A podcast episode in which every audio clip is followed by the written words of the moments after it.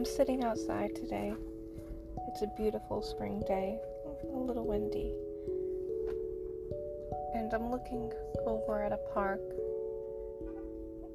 A lot of parents have brought their young children.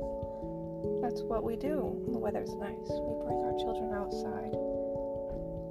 That's very American, actually.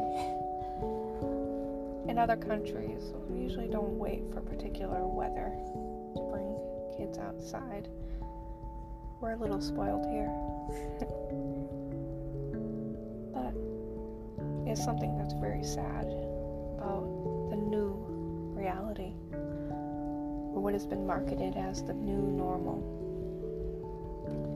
Children outside running and they have face masks on.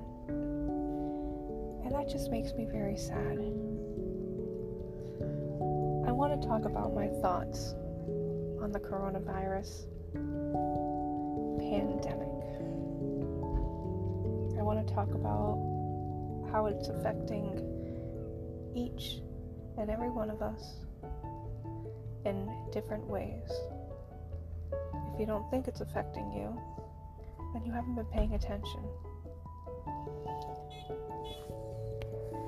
I hope that you take time to listen and at least understand where I'm coming from.